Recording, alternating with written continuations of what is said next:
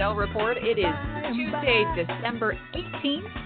The, we're one week away from Christmas. Can you believe it? And I'm so glad that you're here with us today. I'm your host, Amy Johnson, the lead correspondent here at the AHL Report. And I am here with Mr. Claus himself, my fabulous co host, our uh, president and founder of Rocket Sports Media, Mr. Rick Stephens. Thrilled to be here, and I got the uh, the Claus tag rather than the Grinch tag. That's that's always nice to start a show. You did, you did. Means you have to bestow happy Christmas wishes on everyone on today's episode. Everyone, everyone. Mm-hmm. Only positive right. things. This is kind of like na- that National Kindness Day episode where we had to really work hard. Really, yeah, we had to work at it. but I'm glad you're here. We've got a full show again today, as we always do. Does that ever change? No, it doesn't. In the in the year and a half that this podcast has been on the air, we've never had a show that was not packed to the brim, and today is no different. Uh, we are a week away from Christmas. That is very hard to believe, and that also means we're a week away from World Juniors.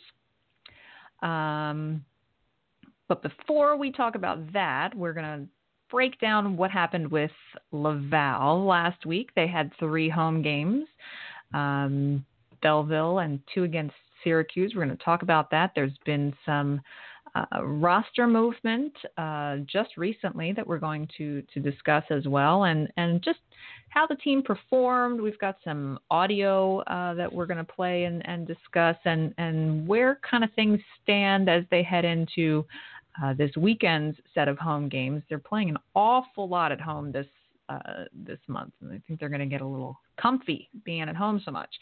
Uh, then after that, we are going to shift gears into our second segment, which is going to cover the Lehigh Valley Phantoms. And you know, last week it was a Flyers management shakeup. This week it's the coaching staff, and that of course is going to have a, actually a direct impact on the Lehigh Valley Phantoms. So we're going to discuss that. Um, the goaltending uh, revolving door continues to turn. Uh, and so we're going to talk a little bit about Mr. Carter Hart getting his first, uh, getting hit call up, and he'll be making his NHL debut.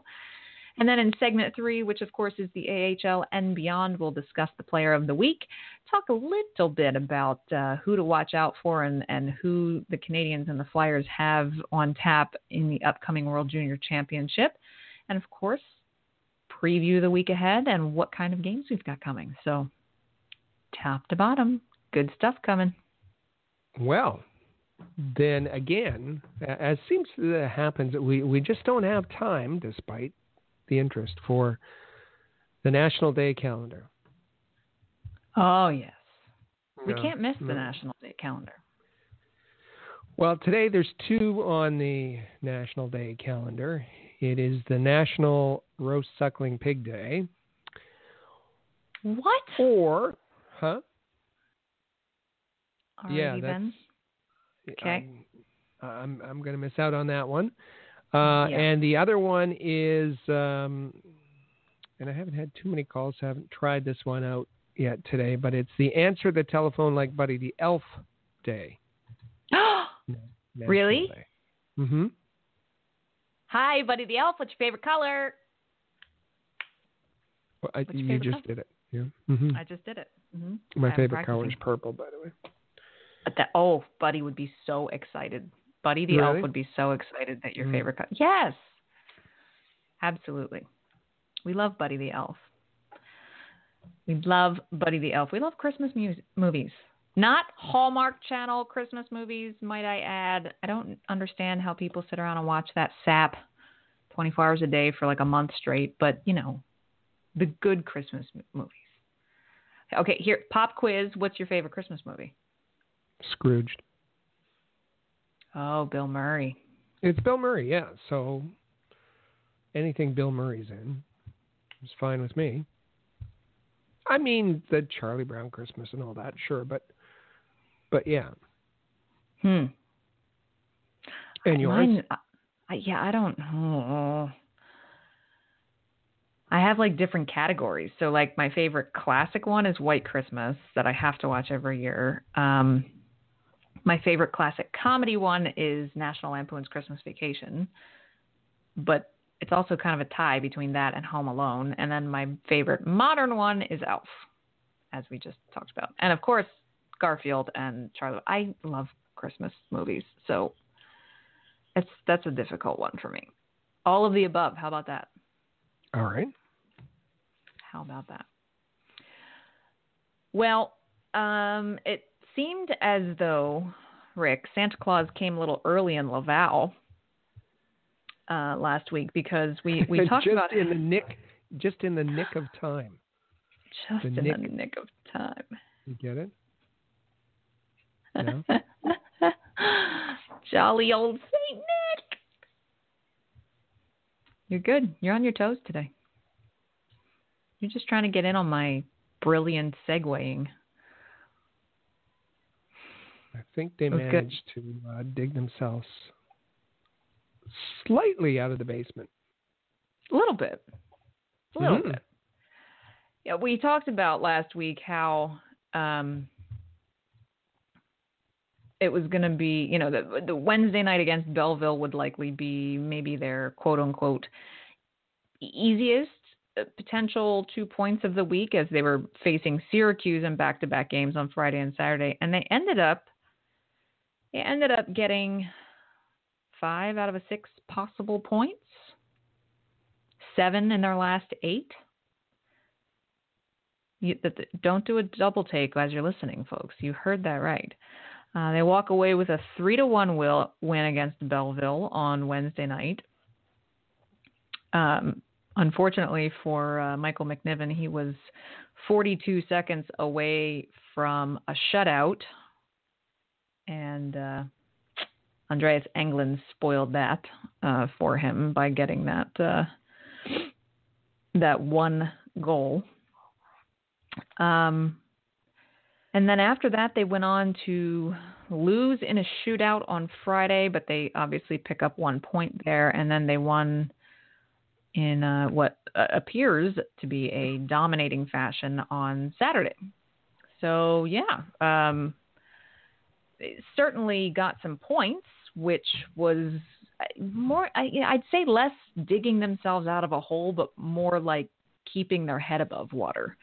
Um, if they hadn't come up with all of those points, they'd be they'd be five or six points back of the seventh place team, who is the Belleville Senators. But now, as it sits in the North Division, they are tied at 26 points apiece with the Belleville Senators, but they are still sitting in eighth place in the division uh, with a 0.448 win percentage. And that 448 winning percentage, uh, which has them 27th in the league overall, um, is just four one hundredths um, ahead of uh, the Manitoba Moose, who are in 30th. So um, they, they've got to keep this. Yeah, they got to keep this winning streak going to uh, to um, keep climbing, but but more importantly, stay uh, out of the basement. So let's we'll briefly take a look at each of these games. Um, you know, because cause if you if you weren't following along with our live coverage uh, on Twitter, and if you hadn't had a chance to look at, at our recaps from the weekend, you might be thinking, well, how did they suddenly do this? Um, interestingly enough, uh, of course, Xavier Ouellet uh, and Adams uh, Morgan Adams Moisan both made their Laval debut on Wednesday against Belleville. Uh, it was a very defensive game. It was actually uh, one nothing for Laval at the end of the second period, um, and they managed to get they managed to get another one kind of mm, a few minutes into the third period. So they were up to nothing. But then, as I said, Englund scores with just 42 seconds left, um, and they had to really push to make sure that that Belleville didn't tie it up. Uh, Alexander Grenier uh, scored another goal then uh, with with just under 20 seconds left to to restore that two goal lead. So it was a very defensive game. Um, Laval outshot Belleville that night, 24 to 19. Um, what I found was interesting, Rick, was um, the designation of the leadership group um, that evening on the ice, which actually maintained. Uh, Joel Bouchard maintained the same leadership group throughout the rest of the weekend. And of course, you've got Byron Froese as the captain, uh, Alexander Grenier wearing uh, the A for uh, for an alternate, which he which he does uh, more often than not. Um, but the second alternate captain in all three games last week was none other than Xavier Ouellet, who made his debut that night. Did you find that odd? Extremely, extremely odd. And I, I know that uh, Xavier Ouellet was, uh, by all appearances and what Lily said, extremely displeased uh, from being put on waivers, passing through waivers and being assigned to Laval, he was um, none too none too happy, and I think that that even kind of insinuated that that um, you know some promises had been broken, um, and so um, this seemed like um, a, a very I don't know what kind of attempt to kind of uh, appease him, pacify him. Um, um, kind of build up his role as as a uh, a leader on the Laval team, even though he, you know, hadn't been there all season. It bizarre. It was very odd. Um, it's it's it's um, to do that for one player, and uh, you again, you wonder what uh, um, message that uh, that sends to the players who've been there, um, fighting, mm-hmm. struggling, mm-hmm. and, and being, being, established leaders in the um, in the room. Um, you know, they it, it, it wasn't something. It, it, and it's not as if you know you it was a player uh, with NHL experience that's been assigned, so so naturally gets that role because it didn't happen with Victor Mete, it didn't happen with Carl Alzner. Um, right. So um, it was it was very odd. Uh, I understand there's there's a past connection there with the head coach. Um, right. For it, those who don't know that that Joel Bouchard coached him under the Armada. Yeah, it, it's just a an odd way to to dole those things out, and and I understand that that um, you know a lot of the moves are are are seemingly done to keep keep guys off kilter and to you know to make sure that they're always um, not ever comfortable. Uh, but it's it's again it it, it um, this this development and transition that uh, are so important, especially to those uh, draftees of the Canadiens. Uh, they seem to be uh, not the, the the ones who have the the focus of of management or the head coach um, in in all of these um, moves, which may seem small and in, in, insignificant, but but when they accumulate, um, I, I think they're sending really the wrong message. I would agree with you. I was, I literally had to do a triple take and then search for a like search afterwards for a photo of of Ouellet just to make sure that my eyes weren't playing tricks on me. I I just suddenly it was I don't know halfway through the first period or something like that, and I thought, hold on, did I just see an A on his sweater? Seriously? And it, it's you know, wait, today's his today's his first game with this team. Like what? I don't understand. I was just I was flabbergasted. I was and this is in no way, shape, or form a criticism of Xavier Ouellet or and his ability or inability to be a leader. It's just as you as you say, Rick, there are guys on that team who have been there longer, who who have displayed leadership. Um, you know, Agostino and Chaput are the are two other alternate captains who are currently up up with the Habs. Okay, so you have some room to throw some A's around on some sweaters. Um, and so the, the first the first new person to get an A is a guy who's making his debut with the team. Um, as you say, I don't like the message that that sends to the guys who have been there working their butts off all season long uh, for not much reward if you look at the standings. Um, and and the message that that sends just again makes me scratch my head as well.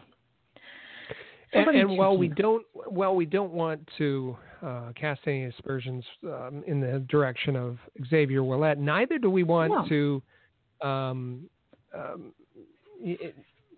I don't know, make any kind of like there's something special about his leadership. He's not ever been confused with Mark Messier in terms of leadership in any locker room he's he's been in. So, um, at least at the pro level, um, um, so um, it, it, again, it was it was very odd, and and particularly for for those guys who uh, have been there, have displayed leadership.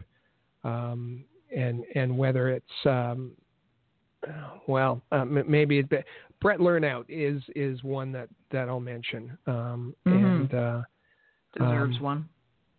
Absolutely, uh, it's was frankly surprised he didn't get one at the beginning of the season, but that's beside the point. That's right.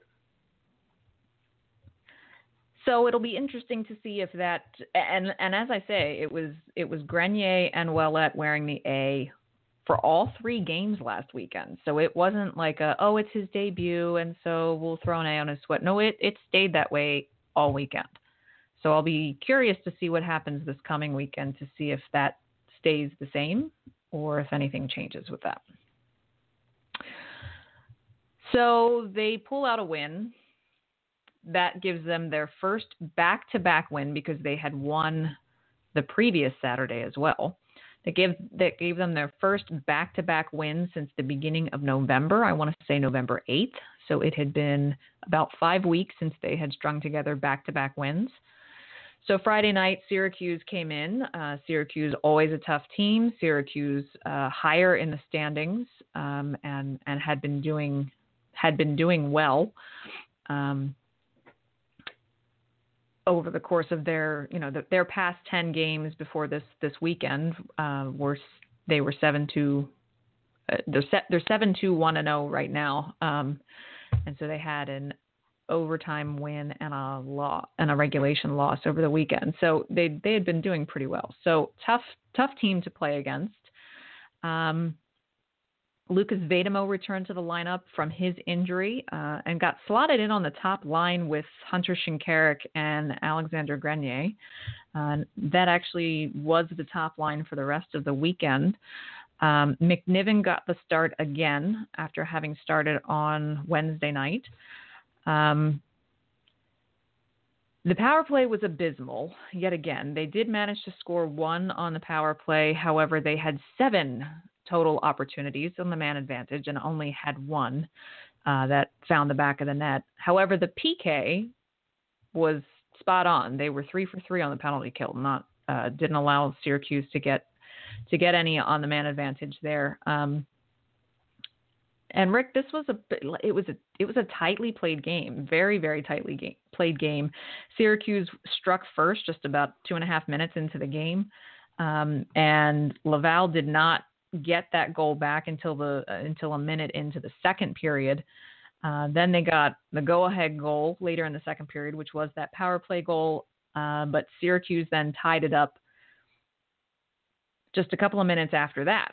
And then it was all defense after that. It was there was no scoring in the third, there was no scoring in overtime, and it went uh, seven, six or seven rounds in the shootout um, before Syracuse finally put it away with a with a um, goal by Otto Somppi. Uh, Daniel Audette was the only shooter for Laval in those six rounds who uh, was able to get the puck past our friend Eddie Pasquale.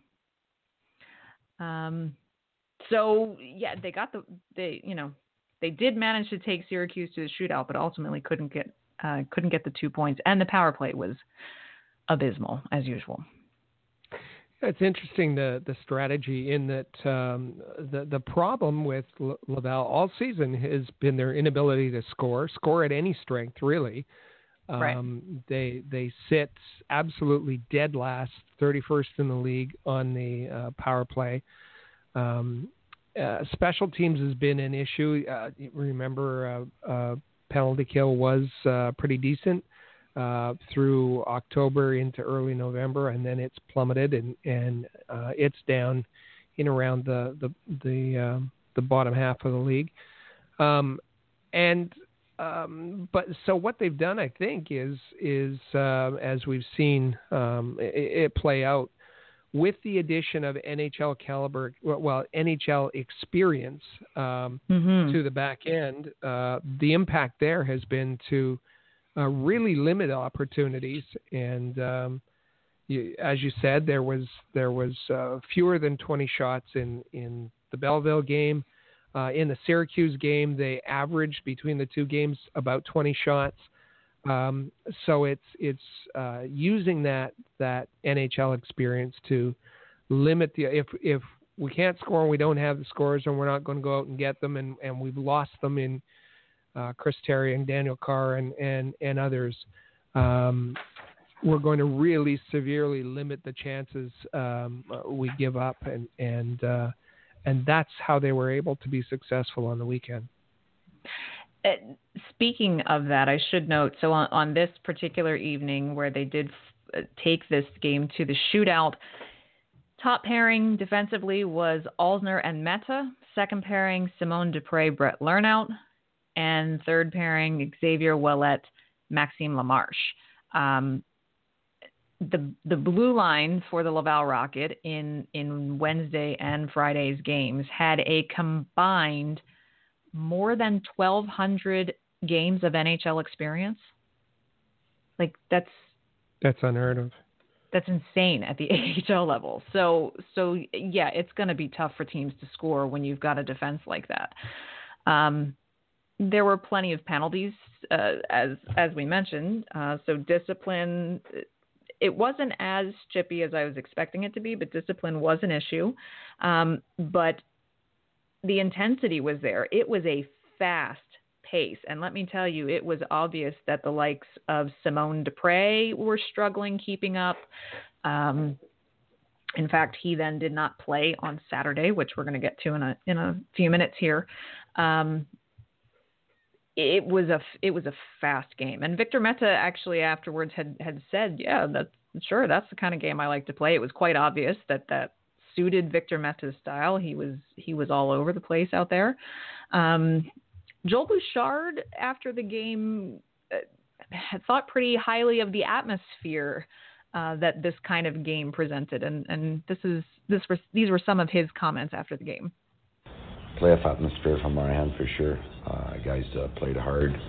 Um, game was really high pace, high emotion, even from our standpoint. Uh, it's a big challenge. They're a really good team. I thought we, we really played uh, played with them for for a lot of games, and we had a lot of scoring chances. I think goalie for them was good, and ours was was good too. Um, I think it's a good playoff atmosphere and experience for, for our team good playoff atmosphere. Um, okay. I, you know, it was it was an intense game for sure, and and maybe the the desperation to to want to continue their win streak was there, but the fact was that they put together two wins Saturday and Wednesday, but they couldn't come up with a third one on Friday night. Yeah, I think he's uh, he's conflating a couple of things there. Um, high emotion, uh, an emotional game, a- absolutely. Playoff experience, no. Um, uh, I, I, I I wouldn't agree there. Uh, but but maybe that's that's he's he's using that um, talking point with with his own team to try to uh, give meaning to uh, a season that that that um, I mean, it's it, there's things change quickly in the AHL, and and uh, and there's opportunities to to move quite quickly, but um, it's going to be extremely difficult for the Laval Rocket to um, to to to surpass the the kind of season they had last year. um, which um, which I I think was the commitment that uh, uh, everybody in the organization had that it was going to be easy with with the the new coaching staff with the uh, handpicked uh, roster to uh, have a much better season than than uh, last year, and it really hasn't turned out that way. So, framing this in in terms of of playoff atmosphere when you're not going to have playoffs this season is probably a, a, a selling point to to the team, and and uh, we probably shouldn't uh, take too much take it too seriously, I guess. So the the teams then turned around, and of course, as is typical when playing in Laval, they had a three o'clock start on Saturday afternoon. Um, again, it was a tough defensive. It was a fast game. Syracuse likes to shoot. Syracuse is a is a very physical team. They forecheck hard. Um, and as was the plan, Joel Bouchard decided to stick with it to put Etienne Marcoux in net on Saturday afternoon. Um, and I remember saying to you, Rick, like, I, and and I, I I said this to our our um, staff writer Chris G as well, who was who was there covering uh, the games on Friday and Saturday, that I was a little worried for Marcoux um, to to come in. He did not have. Uh, it was it was not a good game for him uh, the week prior in Belleville, um, and Syracuse. You know, Syracuse can really take it to a goaltender, and so I was a little worried for him. Not saying anything about his abilities, just it's it's a tough test. Um, and then, interestingly enough, Rick, uh, right before, right when the lines come out, it's it's revealed that um, Simon Despres is scratched. Um, and so he's not going to play. However, Kale Fleury back from injury, so he draws into the lineup, as well as putting David Sklenicka back in the lineup, who had been a healthy scratch for the last few games. So they Bouchard decided to roll with seven defensemen and eleven forwards. Um, and okay, does that have anything to do with the young goaltender that you have in net? Hmm, maybe maybe we'll get to that in a minute when someone asked him that after after the game. But be that as it may, that defensive core that you talked about uh, went to work, did their job with all that NHL experience, and uh, Laval shut out Syracuse four to nothing, uh, earning Mr. Marcoux his first AHL shutout um, after facing 12 shots. That um, twice this week uh, we've seen um, shutouts um, in the Montreal area. Uh, mm-hmm. Um, mm-hmm. and and each time the the uh, goaltender did not get a star. Um, that was the case for um, Yaroslav Halak last night. Uh, the Bruins against the Canadiens and uh, Marcoux against uh, Syracuse. Uh, despite the the star, the um, shutout did not get a star either, and, and, that's just a reflection of how poorly last night the Canadiens played, and um, and last week the at, um, in Laval how poorly Syracuse played. Um, and it, you know, Syracuse was a, a, a shell of themselves. Uh, they mm-hmm. look like they were travel weary and um, mm-hmm. and and looked like they were struggling to contend with uh, seven uh, rested, um, well rested defensemen.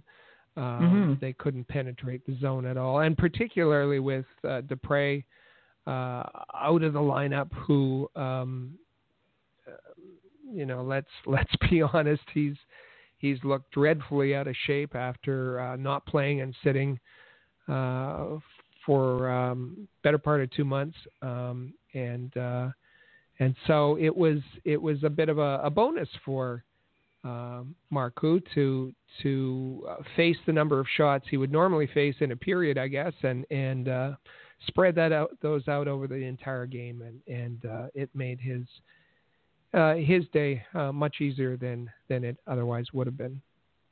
Syracuse with five shots on goal in the first period, two shots on goal in the second period, and five shots on goal in the third period. Um, neither one of the teams were successful in the power play. Syracuse went 0 for 4 on the man advantage. Laval went 0 for 3 on the man advantage. So the power play is still an issue.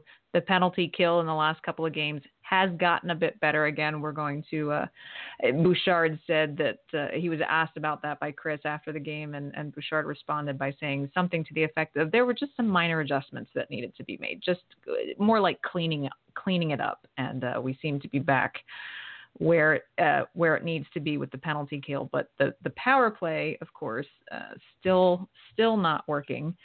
Um, I will say uh, stick tap to the gentleman who scored the fourth and final goal of the game, and that would be uh, it was an empty netter, shorthanded.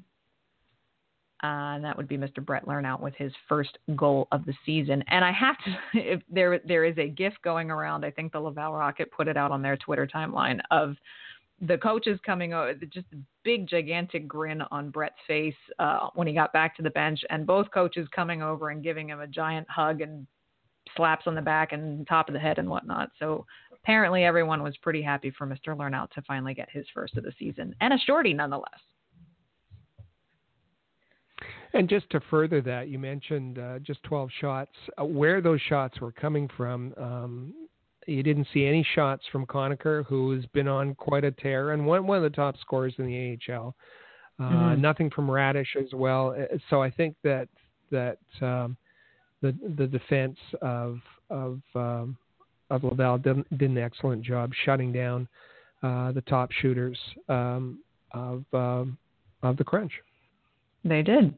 I, Bouchard, I have a couple of uh, quotes that we just want to play for you quickly here from Bouchard after this game. First, this was just his general response uh, after the win, and you know basically how how pumped Joel Bouchard is about how you know he's he's happy that they have finally reached uh, this level of gameplay. I guess.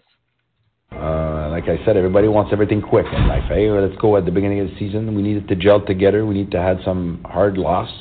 Now we're advancing slowly. We're going to stay humble in, in the win. Uh, we got a lot of work to do, but you got to appreciate the way the guy invested in our style of play and our way to play. I know I'm demanding as a coach in practice. I'm demanding in games, but I think tonight they saw a result that was the reason why we're doing all this. And now is to just make sure we take that confidence, we carry it away uh, for next week. Staying humble about it, but being confident that we're good hockey. Being confident that we're a good hockey club is is what the end of that quote was, Rick.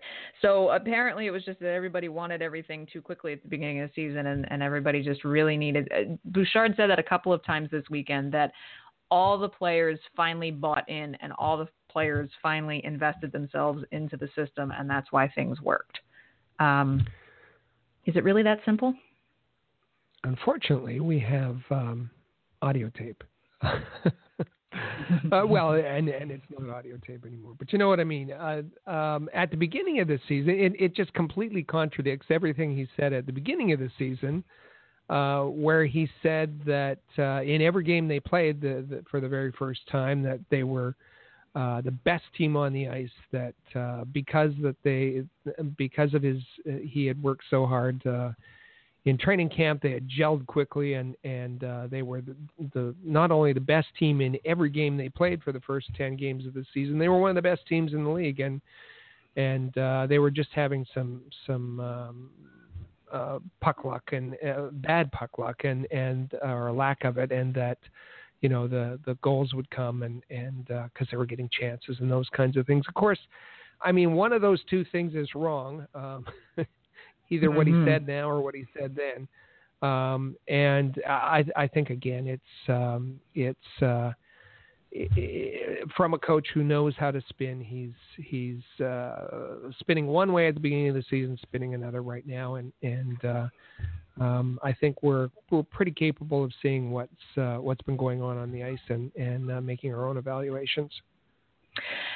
As we also said, you know, kind of had the question mark of Marcoux in net, and we're choosing to go 7D. Is there any correlation there? And, and Chris did ask after the game, you know, the, the thought process behind going with seven defensemen, 11 forwards. This is what Bouchard had to say about that. Well, I, I think David and um, Kale needed to get in the lineup. Kale was cleared to play. The plan was to play in one game, and David did. He sat a couple of games, and um, uh, Despres was a bit under the weather and banged up from from all the hockey we played. So it was a good opportunity to put them back in, and uh, we we overplayed some defensemen yesterday a little bit too.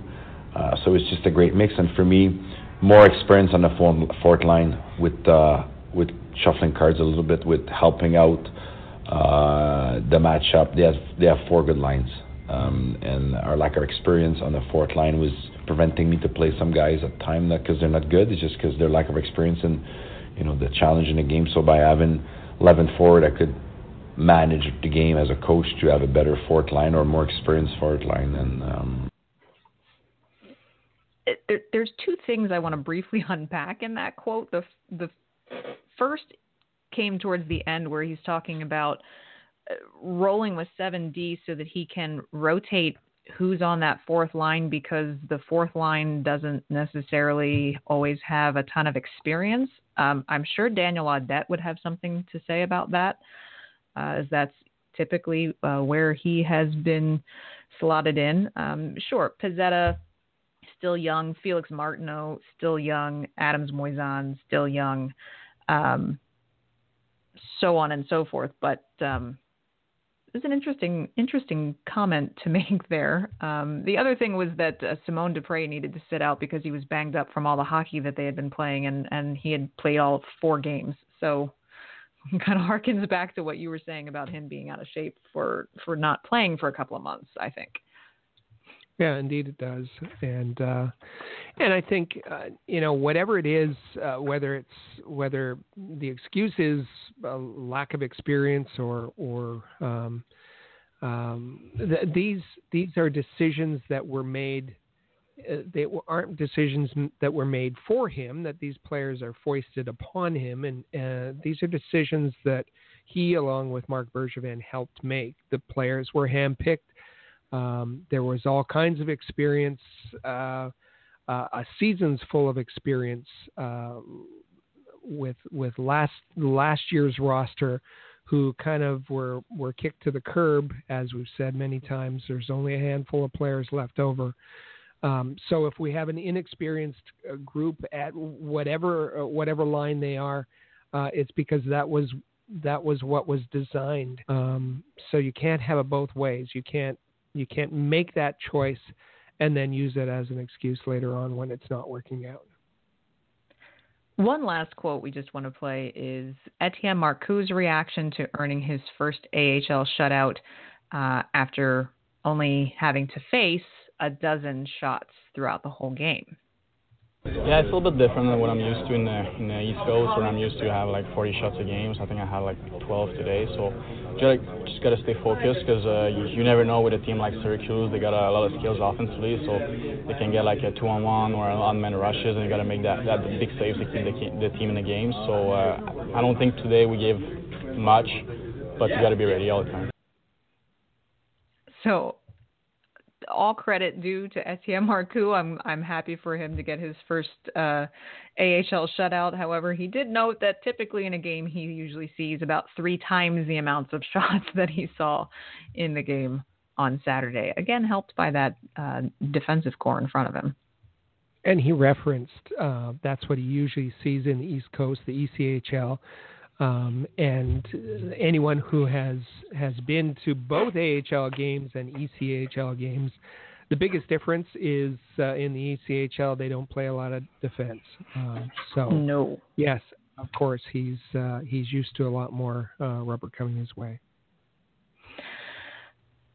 Um, two other notes uh, regarding Laval before we uh, take a quick commercial break here. First foremost uh, is some roster movement uh, that just happened late last night, actually. Um, and Rick, this is something that I think some of us are tremendously scratching our heads about, and that was uh, Noah Juulsen being sent down to Laval by the Montreal Canadiens last night. Uh, that's the head scratcher part. In return, they recalled Victor Mete after he has played six games. Uh, and apparently, I'm just kind of taking a look now. Uh, apparently, this afternoon at practice, he was on the third pairing with Jeff Petry uh, at today's Montreal Canadiens practice. So, your thoughts on Noah? For a reference point, the Canadiens looked absolutely horrific last night against the Bruins, um, and and the defense certainly, uh, as you had mentioned to me in a conversation, Carey Price wasn't very happy about what he saw happening in front of him defensively, um, and Carey doesn't get that vocal that often. Um, so then, out of that, Noah Juulsen gets sent down. Yeah, it's it's odd, and I mean uh, uh, Noah Juulsen is is uh, fresh back from uh, his facial fracture. He's still wearing the cage.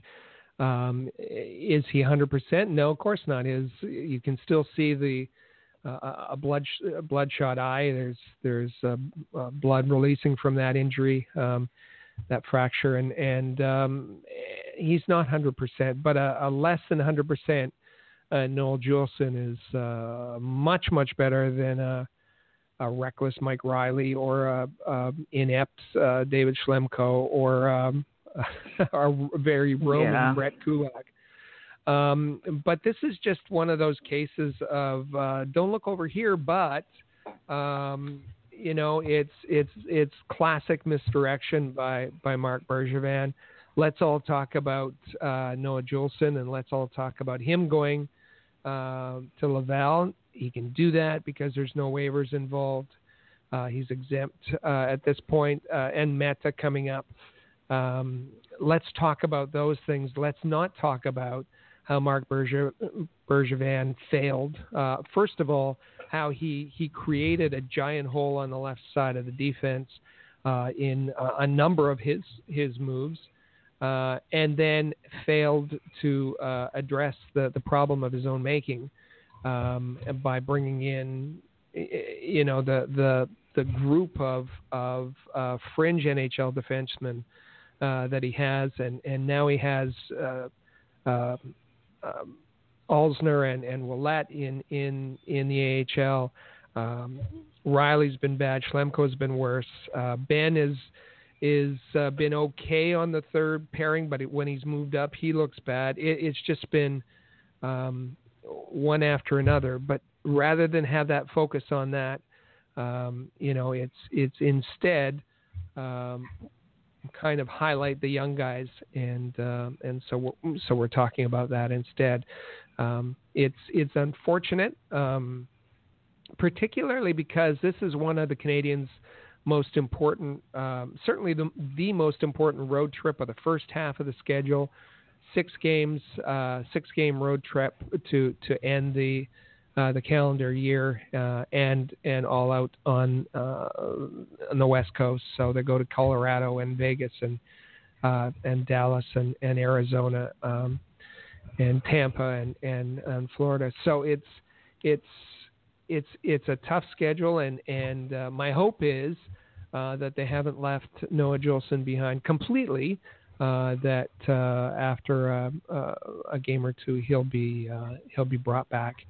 Um, although you know to do that um, that requires the Canadiens to free up a roster spot, and for whatever re- reason they're really reluctant uh, to um, to expose to waivers the, the, the folks who haven't been playing very much. Charles Hudon, Nicolas Deslauriers uh, and those defensemen who really haven't been playing well at all. That is true. And I, sh- I should correct myself. I said that Mete and Petry were on the third pairing at practice. They were actually on the second pairing. I, I misspoke there. Um, yeah, we'll see. You know, Juulsen certainly doesn't need to come down to to work on confidence or anything like that. Um, and and coming down to Laval is not going to help his confidence, um, except that he's now on an AHL defense that's comprised of mostly NHLers. So, you know, maybe they'll continue to find some success. But as you say, let's hope that this is uh, as short term as Victor Mete's stint down in Laval was, but that's going to force the hand of Bergevin to make some other decisions. Uh, before we head to break, just want to tip the hat and say happy birthday to one Mr. Charlie Lindgren. Uh, it is his birthday today, uh, and happy as birthday, of right Charlie. now, happy birthday to Charlie. Uh, we still do not have official word yet on uh, a timeline for his return from injury.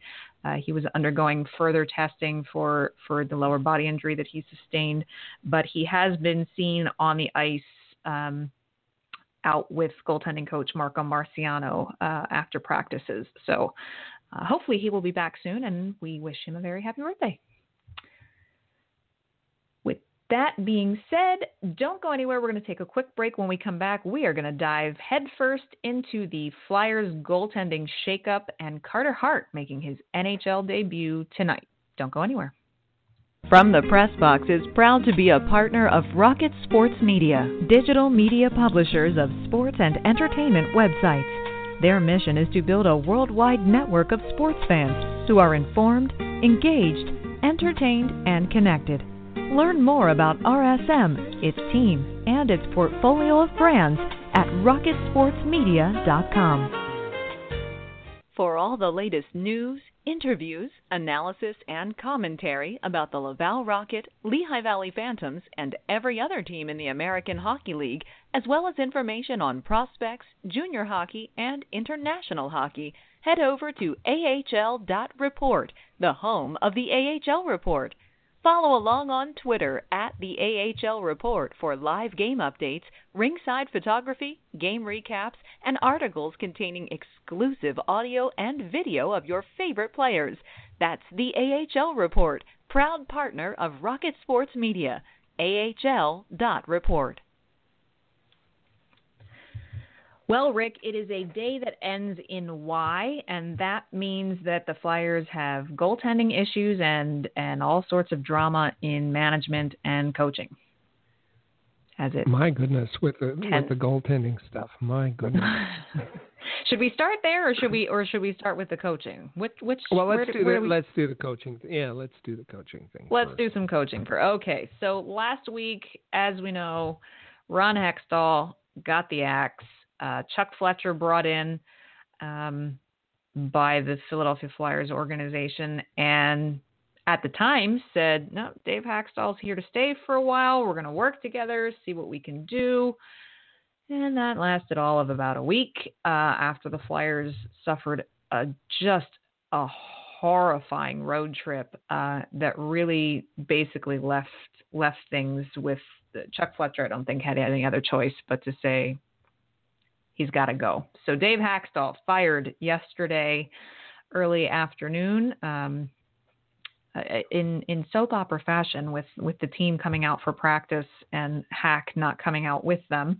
Um, as such, uh, Lehigh Valley Phantoms head coach Scott Gordon gets his call up. Uh, he will be the interim head coach replacing Dave Hakstol. Chuck Fletcher has said that he expects Gordon to be the coach for the remainder of this year. Uh, whether or not that's going to happen or not, we'll see. Um, Phantom's assistant coach, Kerry Huffman, will now serve as the acting head coach of the Lehigh Valley Phantoms, while a process of identifying and hiring an interim head coach for the remainder of the season is underway. So, lots of implications at both levels here, Rick. Um, your thoughts on on how this is all shaking out? Well, it was um, kind of a risky hire, and I, I think a hire um, that the Flyers fan base never really seemed to understand. Um, he, Dave Hakstol was. Um, they didn't. They didn't get Dave Hakstol. They didn't get a Dave Hakstol. They didn't get the um, the the kind of image that he was he was trying to sell. Um, and whether it's something as simplistic as as uh, we we talked in a previous uh, podcast about the the Flyers had gone so long without uh, without having a, a, a five minute major for fighting. Um, it, it, wasn't just that, but but it seemed that the identity uh, that um, Hakstol was trying to craft just w- didn't match up with the with the, the fan base, and and it, it's not all about the fans, um, but uh, it, it, seemed that um, you know with uh, Hextall had done his best to um, uh, protect Hakstol, um, and um, and that that he seemed to to be okay with what was happening. Uh, but as soon as Hextall was gone, that that shield was was removed, and um, the, I mean the, the death watch was on, and it was kind of sad to to see that uh, to see that you know there it was a became a vulture situation uh, to to watch when when the, the axe came down and the firing happened, and and clearly, as you said, the the players just um, they just they they had nothing. Um, you know, it, it, they, they had nothing on that that uh, road trip, um, and uh, yeah, there was there was really no choice uh, but but but to to fire him. Although it it it could have been done in a different way, but but that was um, I guess the, the part of the drama. Yeah, I guess so. Now Scott Gordon taking over as the interim head coach, uh, possibly for the remainder of this year. Um, Gordon was in the middle of his fourth season with Lehigh Valley, and he's he's had success uh, coaching the Phantoms. There had been rumors in the past that they were grooming him to eventually come up for a promotion, so maybe this is a little sooner than they were expecting. Um, it'll be interesting to see how things go the remainder of the year. But in his in in 2016-17, uh, Lehigh Valley had the franchise's best uh, record in 20 years, and the first time that they had appeared in the postseason since 2009. And then, of course, last year, as as uh, listeners of this podcast will know, the Phantoms won the Atlantic Division title and advanced to the Eastern Conference Finals. So they went very deep in the playoffs last year.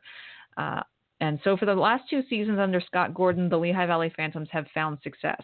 Um, part of that coaching, yes. Part of that has been Hextall's stocking the farm and and that work in drafting and developing that he's done over the last handful of years was starting to come to fruition as these guys started to reach AHL age and started to to, to play professionally.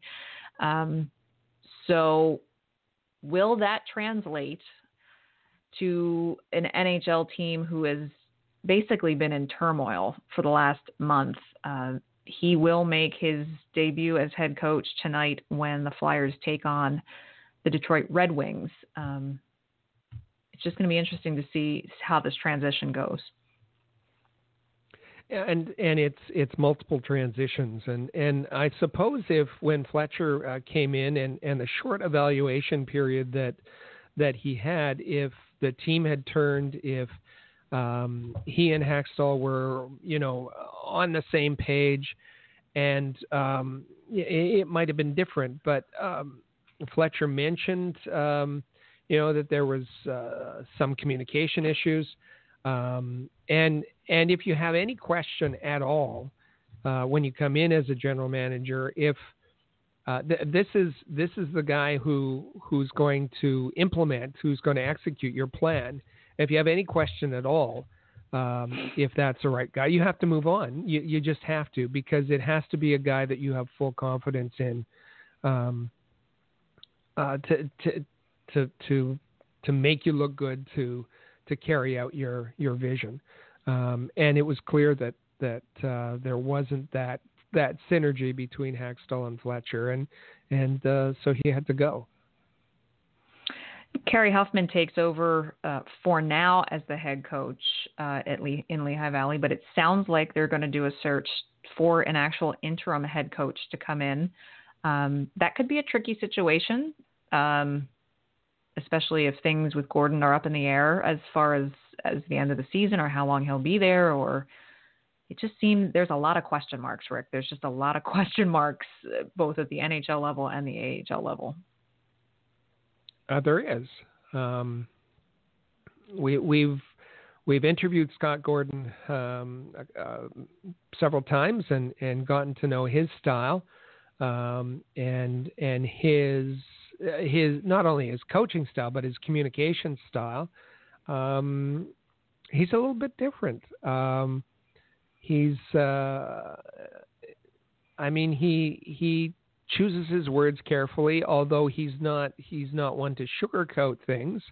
Um, his his responses are, are pretty measured, and I think um, from from talking to the players, you, you get that same kind of um, there there isn't so much a, a, a, tug of war or kind of a um, you know a, a, direct directive kind of approach. It's more let me explain this to you um, and um, explain why.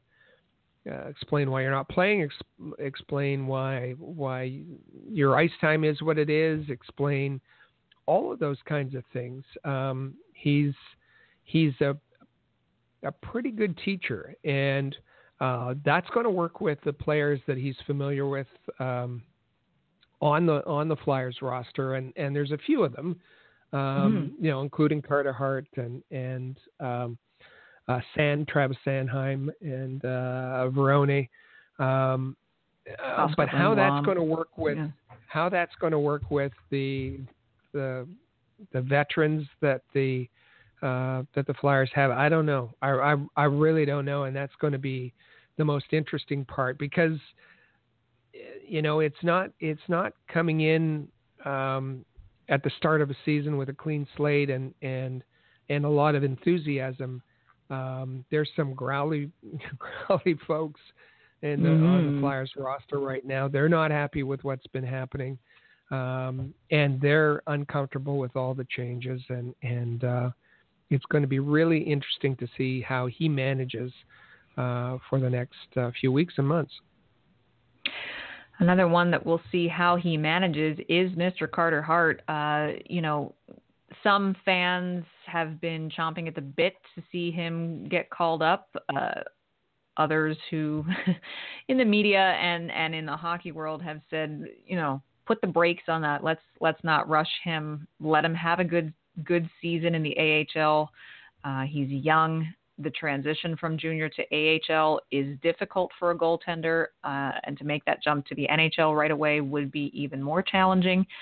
And now with Brian Elliott still injured, Michael Neuvirth in- injured, Anthony Stolarz is up, and it looks like they just sent Alex Lyon back it looks like Carter Hart is going to make his NHL debut tonight against those same Detroit Red Wings. Um, and in fact, in fact, Chuck Fletcher is quoted as saying, probably not the ideal time to give Carter a game, but Carter's playing really well. He's a professional hockey player, strong kid mentally. He'll go in and give his best. I have no worries about Carter Hart long term.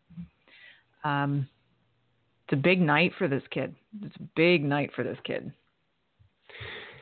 he's he has played well in the last handful of games, um, but he has only 17 pro games to his name um, all this year uh, in, in AHL. and we've seen the, the the best and worst of Carter Hart uh, this year. The the the inconsistency is is uh, been glaring, and and it happens uh, from period to period. Uh, it's not just mm-hmm. um, you know where he has an off game. He, he he can be having a great game and and then just uh, lose his focus. And and uh, you know it's I understand that it's that it's um, maybe frustrating for for fans. It's it's uh, from the sounds of it pretty frustrating from the ownership side. Uh, but it's it's not understanding how long it takes um, for a goaltender to develop, a, a, a, defenseman to develop, and you look and see, you know, Carter Hart um, had four years uh, in the WHL with uh, with Everett, um, and uh, progressed as you'd want a goaltender to progress. Uh, but the WHL is a complete, and Carter Hart said this himself, a completely different league um, from uh, from the AHL. And there are mm-hmm. things to there are things to be learned, and, and you need to get on top of your game. Now he's being thrown, um, and and and I don't doubt that he has the uh, the skill um, to be able to succeed at the NHL level, but there's other things that are, are needed too. And and he's probably going to have some great games, and he's probably uh, going to give up some soft goals. And and uh, I just hope that that he has the um, the mental fortitude, and and we know that that he's uh, you know since quite young he's he's had a, a sports psychologist work with him um, and uh, and he's going to have to rely on all those lessons that he's learned about about the mental preparation, not but not only the mental preparation. It's it's um, it's the mental focus that to carry you through games and then after games uh, to not uh, get too down on yourself or too high for that matter, uh, depending on the results in that aspect, I actually think that's where it's going to be advantageous for him that his head coach will be Scott Gordon. Yeah. Um, it will make things comfortable for Carter Hart, and Gordon also knows what he ha, what he needs to do to protect Carter, how he needs to talk to him before and after games, um, and so I think if if there's anything very fortunate for Carter Hart uh, in in this call up, it's that he's got Gordon there with him. Um, when he makes his debut tonight, interestingly enough, the Flyers will become the first team in NHL history to start six netminders in the opening 35 games of the season. you mean they haven't done this before? No one has done this before. Not no one. Flyers. Hmm. They will also be the 14th team ever start six goaltenders over the course of a season. And the last time it was done was in 2013 14. The Sabres and the Oilers both did it that season. Hmm. Well, they'll get they'll get about six, I'm sure. I'm sure. Early. Brandon, early. Brandon Com. How about Brandon Com? Yeah, that's that's who I guess Alex Lyon will have as a backup in Lehigh Valley for now. That's right, with all his ECHL experience. Yes.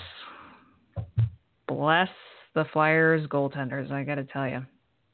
One thing I do want to make a quick note of before we uh, head to our uh, next commercial break Carter Hart will be wearing uh, number 79 when he takes the ice tonight. Hmm, that's an interesting one, isn't it?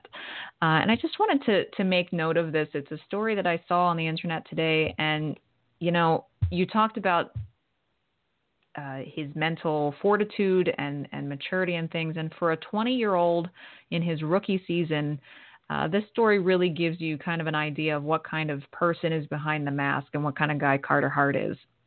79 is not a typical number for a goaltender. You, you don't see that very often at all.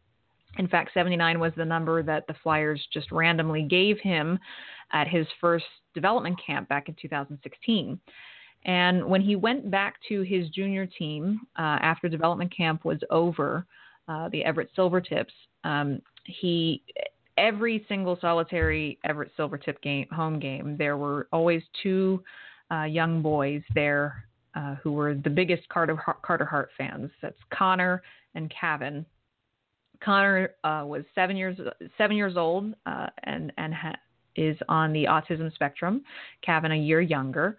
Um, and they, you know, as you see, especially in, in junior and AHL games, kids love to be able to fist bump their players uh, when they go out on the ice. And, and these two young boys were always there. Uh, Carter Hart was one of their idols. And when he came back from that first Flyers development camp, there were Connor and Kevin standing there. Kevin wearing his his number 70 Carter Hart Everett Silvertips jersey, and, and 70 was the number that Hart wore in junior. Connor had gone. Connor, I guess, had begged and begged and begged to as soon as as Hart was in development camp, he wanted a jersey with Hart on it for a Flyers jersey. So he was standing there in in Carter Hart's number 79 development camp jersey number. And Carter Hart saw that and he said, quote, when I came back to Everett, Connor was there waiting for me like he usually did, and he was yelling at me, trying to show me his new jersey. He had a Flyers jersey with Hart number 79 on the back. When I saw that, I decided I had to stick with number 79 because there is a number 79 out there. I probably would have stuck with number 70, but because Connor had number 79, I realized I couldn't change the jersey number now. I didn't think Connor would have been too happy if I had the wrong jersey with the wrong number on the back. Because it was Connor, he was one of our biggest fans, and it was really cool how much love Connor and Kevin gave us. To them, they're six and seven years old. They look up to us. I couldn't let them down. Uh, and so Carter Hart has stuck to that, and because he didn't want this young boy who who is autistic uh, to have the wrong number on the back of his Carter Hart Flyers jersey, uh, Carter Hart has decided to stick with number 79 at the professional level, and that is what he will wear tonight when he takes the ice. Great story. Love it. I love this story. Um, it's it's it's really great, and I believe it. I believe it is the first time that anyone in Flyers history will wear this number. So, uh, pretty special. And kudos to Carter for uh, for having that kind of appreciation uh, and realizing the things that are important in life, and, and really making this young man a priority uh, after all of his support. So, stick tap to Carter Hart for that. Pretty special and just how we've we've said many times how hockey is a small community. Um, mm-hmm. We were just talking about uh, Noah Juulsen um, heading uh, from the Canadiens to the AHL. We have Carter Hart heading from the AHL for his first NHL start, and it was Noah Juulsen who was Carter Hart's captain in Everett. Um, oh and uh, we can even add in a player we've spoken about in past weeks, Nikita Scherbak, who was also uh, part of that uh, Everett Silvertips uh, squad, and and that those those three cross paths there. I also should make note that um, with his start tonight, he will be the youngest goalie in the NHL this season. Uh, more than two years the junior of the Arizona Coyotes 22 year old Adin Hill. So got some youngins. Good luck to Carter. Good luck to Carter tonight. We'll be watching for sure. And, With and that, he uh, has a, an awful lot of fans from um, that uh, watched him in uh, play for World Canada, um, uh, um, a Team Canada World Junior uh, squad, mm-hmm. winning a, a, gold and silver. So um, there's uh, a lot of folks, including Max, Matt Smith on on our um, uh, writing staff, who, um, although they're not Flyers fans, they're they're looking for him to uh, do well tonight. Excellent. Well, good luck to him. We will be watching. And with that, don't go anywhere. We're going to take a quick break, uh, just a couple of commercials for you, and we will be right back with segment three of this week's episode of From the Press Box. From the Press Box is proud to be a partner of Rocket Sports Media, digital media publishers of sports and entertainment websites. In addition to building a worldwide network of sports fans, the team at RSM is also dedicated to mobilizing the sports community in ways that make a difference in the lives of others.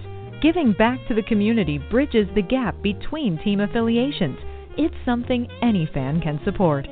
RSM proudly provided support for organizations and projects like Hockey Fights Cancer, Five Hole for Food, the Montreal Canadiens Children's Foundations, Autism Speaks, Leukemia and Lymphoma Society of Canada, and the People of Canada Portrait Project, just to name a few. If you would like to be involved with a Rocket Power project or have a worthy fundraising initiative you'd like us to be part of, please contact us at rocketsportsmedia.com. Be sure to follow us on social media. Find us on Twitter at the AHL Report. Check out our original game photography on Instagram at AHL Report and watch our exclusive video interviews with players, coaches, and other notable hockey names on our YouTube channel at All Habs. Just remember to turn on notifications so that you never miss a video. The AHL Report, your premier source for Laval Rocket, Lehigh Valley Phantoms, and all American Hockey League news. Well, Rick, we would be remiss if we did not take note of this week's CCM AHL Player of the Week. Um, and for once, it's not someone that the Laval Rocket faced last week or will face this week, which is uh, amazing. I don't know how that happened, but it is the Bridgeport Sound Tigers forward Michael Dal Colle, uh, who scored five goals in two games last week, including his first hat trick of his professional career. But I should make an and while that is all impressive enough, those five goals were on five shots. So wow. That yeah, that's um those, that, that, those are pretty good odds if you're going to find the back of the net every time you shoot the puck. Well done. Absolutely. So uh, he let's see, and and as I said, his first uh, professional hat trick as well. So congratulations to Michael Dal Colle from the Bridgeport Sound Tigers, this week's CCM AHL Player of the Week. And with that, you know, it's that time of year. The holiday season is upon us, Rick. And you know what that means? Hockey. World Juniors. Exactly. Mm-hmm. exactly. Is it Boxing Day yet? Oh, we're getting close. We're getting close. But yes, uh, pre competition uh, games are starting. Um, rosters for these preliminary um, pre-competition games have, have been set and so forth, Rick. And um, actual tournament play, of course, will start on Boxing Day. That's December 26th for those of you in the U.S. who we don't really celebrate Boxing Day. should. Um, I know we really should. Uh, Boxing Day will have uh, the Czech Republic in Group A. Uh, the Czechs will face Switzerland, and Canada will face Denmark. Uh, on Boxing Day uh, in Group B, it'll be the U.S. versus Slovakia and Finland versus Sweden, which that will be a good matchup early in the tournament. Um, and both the Canadiens, Rick, and and the Flyers have have some names out there uh, for for people to look out for. Um, should be a fun tournament it should be great. Uh, Canadians get Denmark first up and and uh, ease into the tournament. The U.S. with Slovakia. That that Finn Swede uh, Finn Finland Sweden matchup right off the hop is uh, yeah that's that's going to get the tournament underway. Absolutely. Uh, so there will be uh, you know the, on on Team Canada, of course, Josh Brook, happy to to make uh, the team this year, as well as Nick Suzuki. Uh, so be on the lookout for and them. playing the Flyer... prom- prominent roles as well, uh, very prominent yes. roles. That is true. Uh, the Flyers also have Morgan Frost playing uh, for Team Canada this year, so um, I think Team Canada is going to. Uh, the, the lineup that they have, I mean, Evan Bouchard, Noah Dobson, um, Cody Glass. there's there's a lot of good names on on Team Canada this year. I think I think making cuts was probably a difficult selection process this year. Um, and Team Canada will definitely, as usual, uh, be be good contenders. Just flipping through some of the other teams here, just want to take note. Um, Finland, of course, uh, Jesse Ylönen for the Montreal Canadiens, Rick, um, and and naturally Ukko-Pekka Luukkonen will be in Your goal. favorite. My favorite. Ukko-Pekka Luukkonen. But uh, this will be a good chance for uh, Canadiens fans to get a good look at Jesse Ylönen um, with Team Finland. And I Um, imagine a, a few will have their eyes on um, Filip uh, Zadina, uh, who was Mhm. released from, uh, allowed uh, the, the the Red Wings allowed him to go, and he'll be uh, suiting up with uh, the the Czech team, um, and just to uh, because he's been out of the the spotlight um, um, for many fans, um, NHL fans, that is, uh, uh, with him uh, playing with Chris Terry and the Griffins this uh, this fall, and so it'll be uh, interesting to see him back on the world stage. Flyers fans will, of course, have an extra incentive to watch um, Team Sweden in that Finland Sweden matchup as Samuel Ersson and uh, Adam Ginning will both be playing. Uh, we actually spoke with, with Ginning at Flyers development camp over the summer. Um, so it'll be good to see them out in action. And of course, Team USA. Uh, got some, uh, got a couple of Canadiens, eh, a couple of Canadiens prospects on that Team USA team, right? You know, small names. A few. uh, it might be a Ryan Poehling in there. Uh huh. Some guy named Ryan Poehling might be a Cayden Primeau. Flyers might have, you know, like a Jay O'Brien or a Joel Farabee. Small names, small names, you know.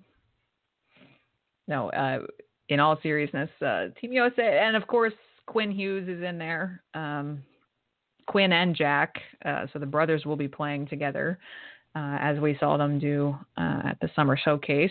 Uh, so the question will be when when is that when when do the U.S. and Canada teams play each other?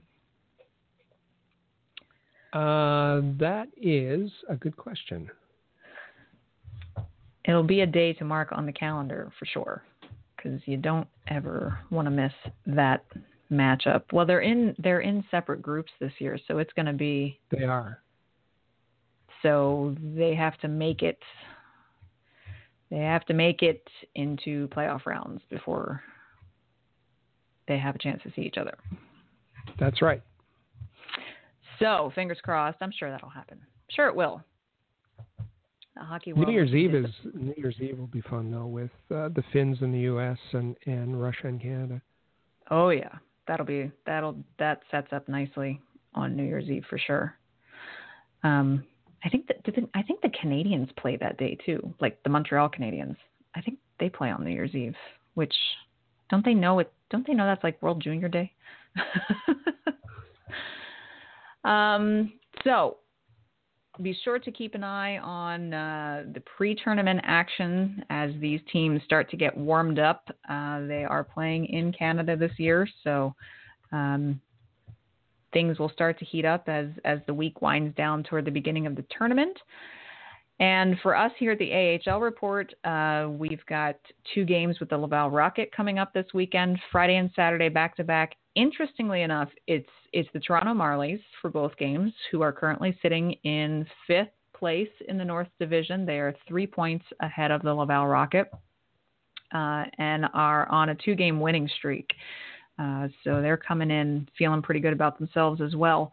Um, however, uh, Saturday's game is not a three o'clock start; it's a one o'clock start. So you've got a 7:30 game uh, start on Friday night, followed by a very quick turnaround with a one o'clock start on Saturday afternoon. Um, so can Joel Bouchard's squad keep this uh, stiff defense and and getting a couple of goals to to win some games thing going? Well, and can the Marlies keep the puck out of their net um, wow, against a team who can't score. So that'll be interesting there.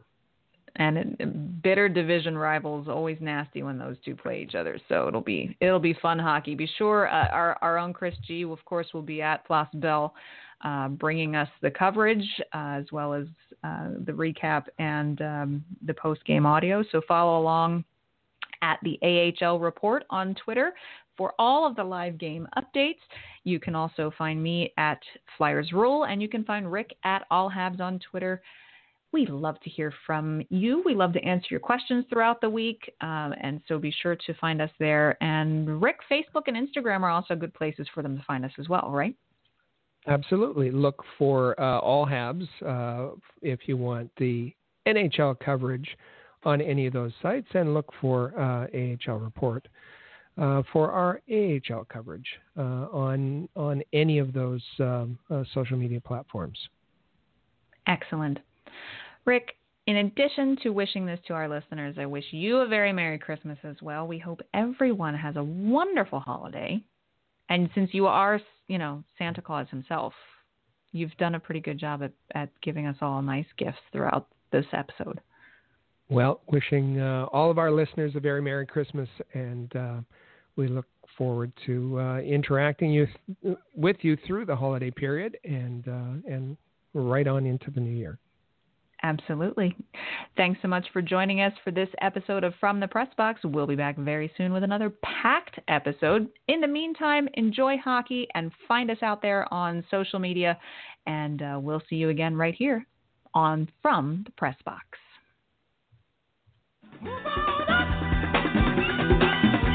And keep on wishing. Remember your dream is your only skin.